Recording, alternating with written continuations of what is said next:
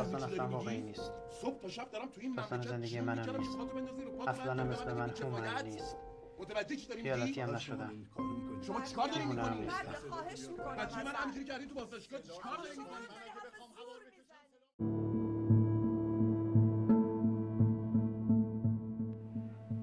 من دیوانه نیستم. اینو مطمئنم. فقط شاید یکم سندروم حالم از این زندگی کوفتی به هم می‌خوره داشته باشم.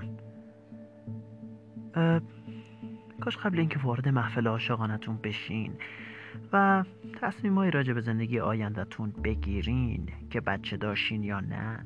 یه لحظه اون بچه رو تو این لونه گرگ کوفتی که بهش میگن زندگی تصور کنید که کجا می‌خواد زندگی کنه. تو چه شرایطی؟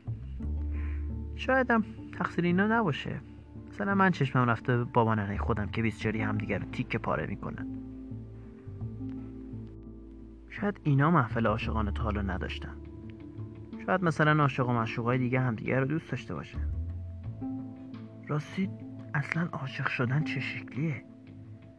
اینکه چشمشون رو ریز می‌کنن و با مشتای گره خورده میکوبن به سینه خودشون و میگن الهی دورت بگردم چه حسی داره؟ من که اولین آخرین کسی که بهم قول داد تا آخر عمرش پیش من میمونه بهم هیچ وقت نگفت دوست دارم. دروغو نبود که بگه مثلا ترکم کرده و رفته.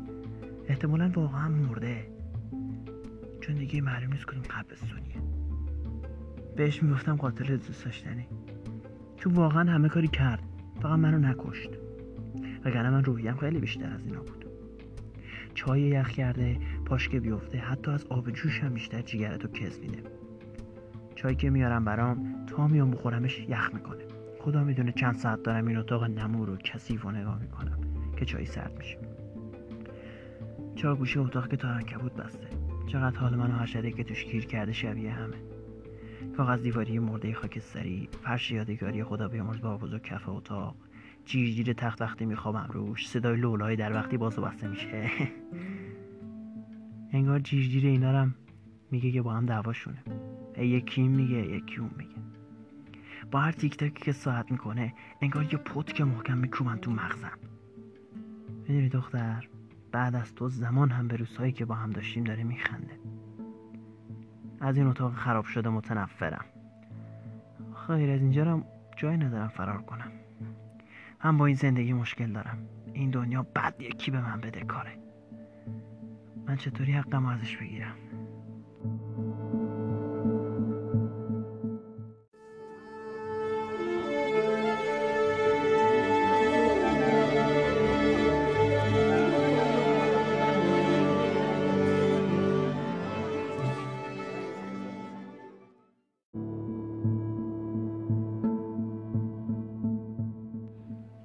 یادم تقریبا هفت سالم که بود. زیاد خونه مادر بزرگم میبردنم.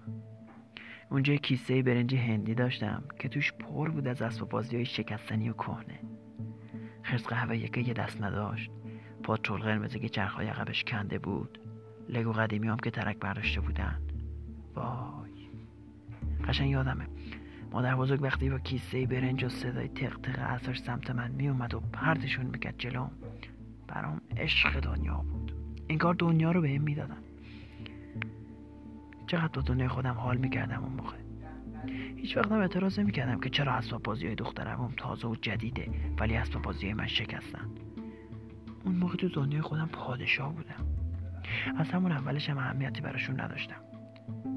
مثلا یکی دیگه از لذت های زندگی اومان هفت ساله خورد کردن شیشه ها و پرت کردن ظرف بود. چرا لذت این کار درک نمی‌کردن؟ چرا نمی‌خواستن یه بار امتحانش کنن تا ببینن چه لذتی داره؟ فقط بلد بودن سرم داد بزنن که چرا نمیگی فلان چیزو می‌خوام؟ چرا هرچی می‌خوای باید اسمشو بگی؟ می‌فهمی؟ باید اسمشو بگی. بگو حرف بزن. خب وقتی انگیزه برای حرف زدن نداشتم وقتی میشه با زور و خشم خواستت رو بیان کنی مگه مجبوری راحت اسمشو بگی؟ فقط بلد بودن هی به هم بگن پاشو بریم دکتر پاشو بریم دکتر. بعدش تو مطب دکترم دوتایی دعوا می‌کردن. من نمی‌فهمم. خود تو خونه خودتونم می‌تونین دعوا کنین. مگه مجبورین پاشین بیاین اینجا بزنین کله مغزم یادم دکتر قیافش خیلی ترسناک بود. یه سیبیل بزرگ داشت که نوکشو پیچ داده بود جو به بالا. جنگلی از ریش زیر چونهاش خوابیده بود. وقتی حرف می‌زد سایه پشت سر شبیه هیولا می‌شد واسم. اون موقع واسم سوال بود چرا دکترها رو ترسناک می‌زدن؟ اینکه با اون صدای زخیمش برگشت گفت پسرتون سندروم اوتیسم داره یعنی چی؟ هنوز نفهمیدم چیه ولی هر چی که هست دنیا تو ازت می‌گیره.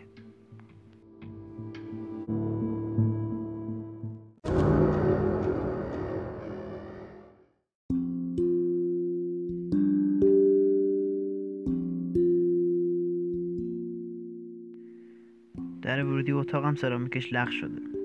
هر بار که می‌خوام از اتاق برم بیرون پام میری رو سرامیکا و میگه تق.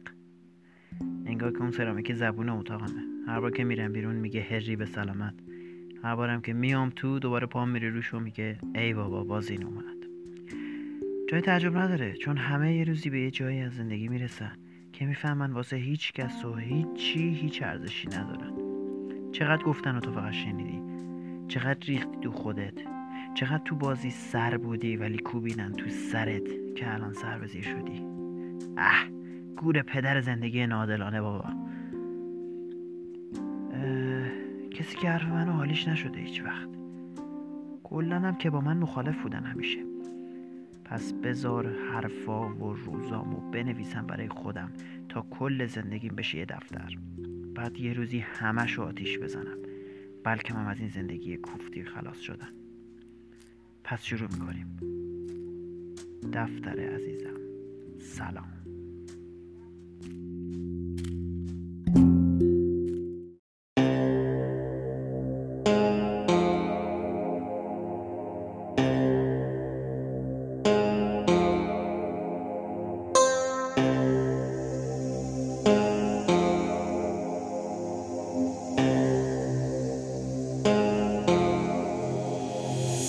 من همونم که لج بودن همه با هم خواستم افتخاری باشم واسه ننه بابام. ولی نشد. بعضی وقتا زندگی اونجوری نمیشه که تو می‌خوای. ولی هزینه شد. تو میدی و نتیجهش رو فردا می‌بینی. وقتی رفت. ماه بالاخره تموم میشه سی روز بعد. همونی شکستت میده که یه روزگاری تو رو پیروز کرد. تو هم پیش خودت میگی هرچی که بود رفت. اول تولد بعد مدرسه دانشگاه زن و بچه و بعد میفتی میمیری. بگو به من این زندگی خوب نه؟ اون چیزا که واسه تو ارزشن. واسه من فقط یه جورای چرخشن.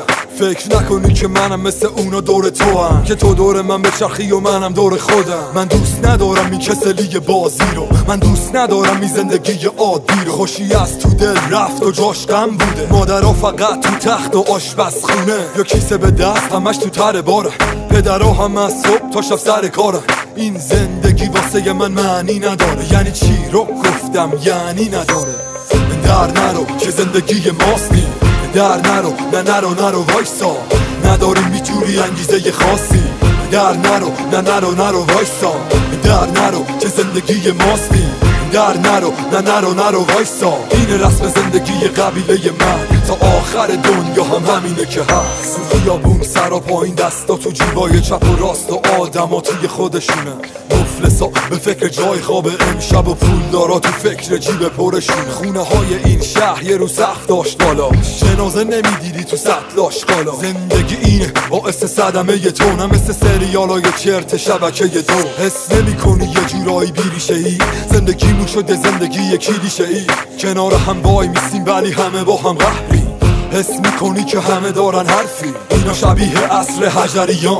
موسیقی فقط اصفهانی شجریان. به بقیه اصطلاحا میگن فرار مغزا میره پشت درای بسته تمام بسا. ثانیه ها ببین مثل چی میره. میمیری تا به فهمی زندگی چیه. از کسایی می‌خوام ببینن که می‌دونم کورن و مثل کرمای خاکی میلودن تو هم. نه حرکت نوعی نه فکر جالبی. هیچ فرقی نکردی مثل سابقی. حالا یه سوال دارم ازت آدم توی. چرا عادت داری همش عادت کنی؟ در نرو که زندگی ماستی. در نرو نه نرو نرو وایسا. نداری می‌تونی انگیزه خاصی. در نرو نه نرو نرو وایسا. در نرو که زندگی ماستی در نرو نه نرو نرو وایسا. این رسم زندگی قبیله من. تا آخر دنیا هم همینه که هست. در نرو که زندگی ماستی در نرو نه نرو نرو وایسا. نداری می‌تونی انگیزه خاصی. در نرو نه نرو نرو وایسا. در نرو که زندگی ماستی در نرو نه نرو نرو وایسا. این رسم زندگی قبیله من. تا آخر دنیا هم همینه که هست. در نرو نه نرو نرو وایسا.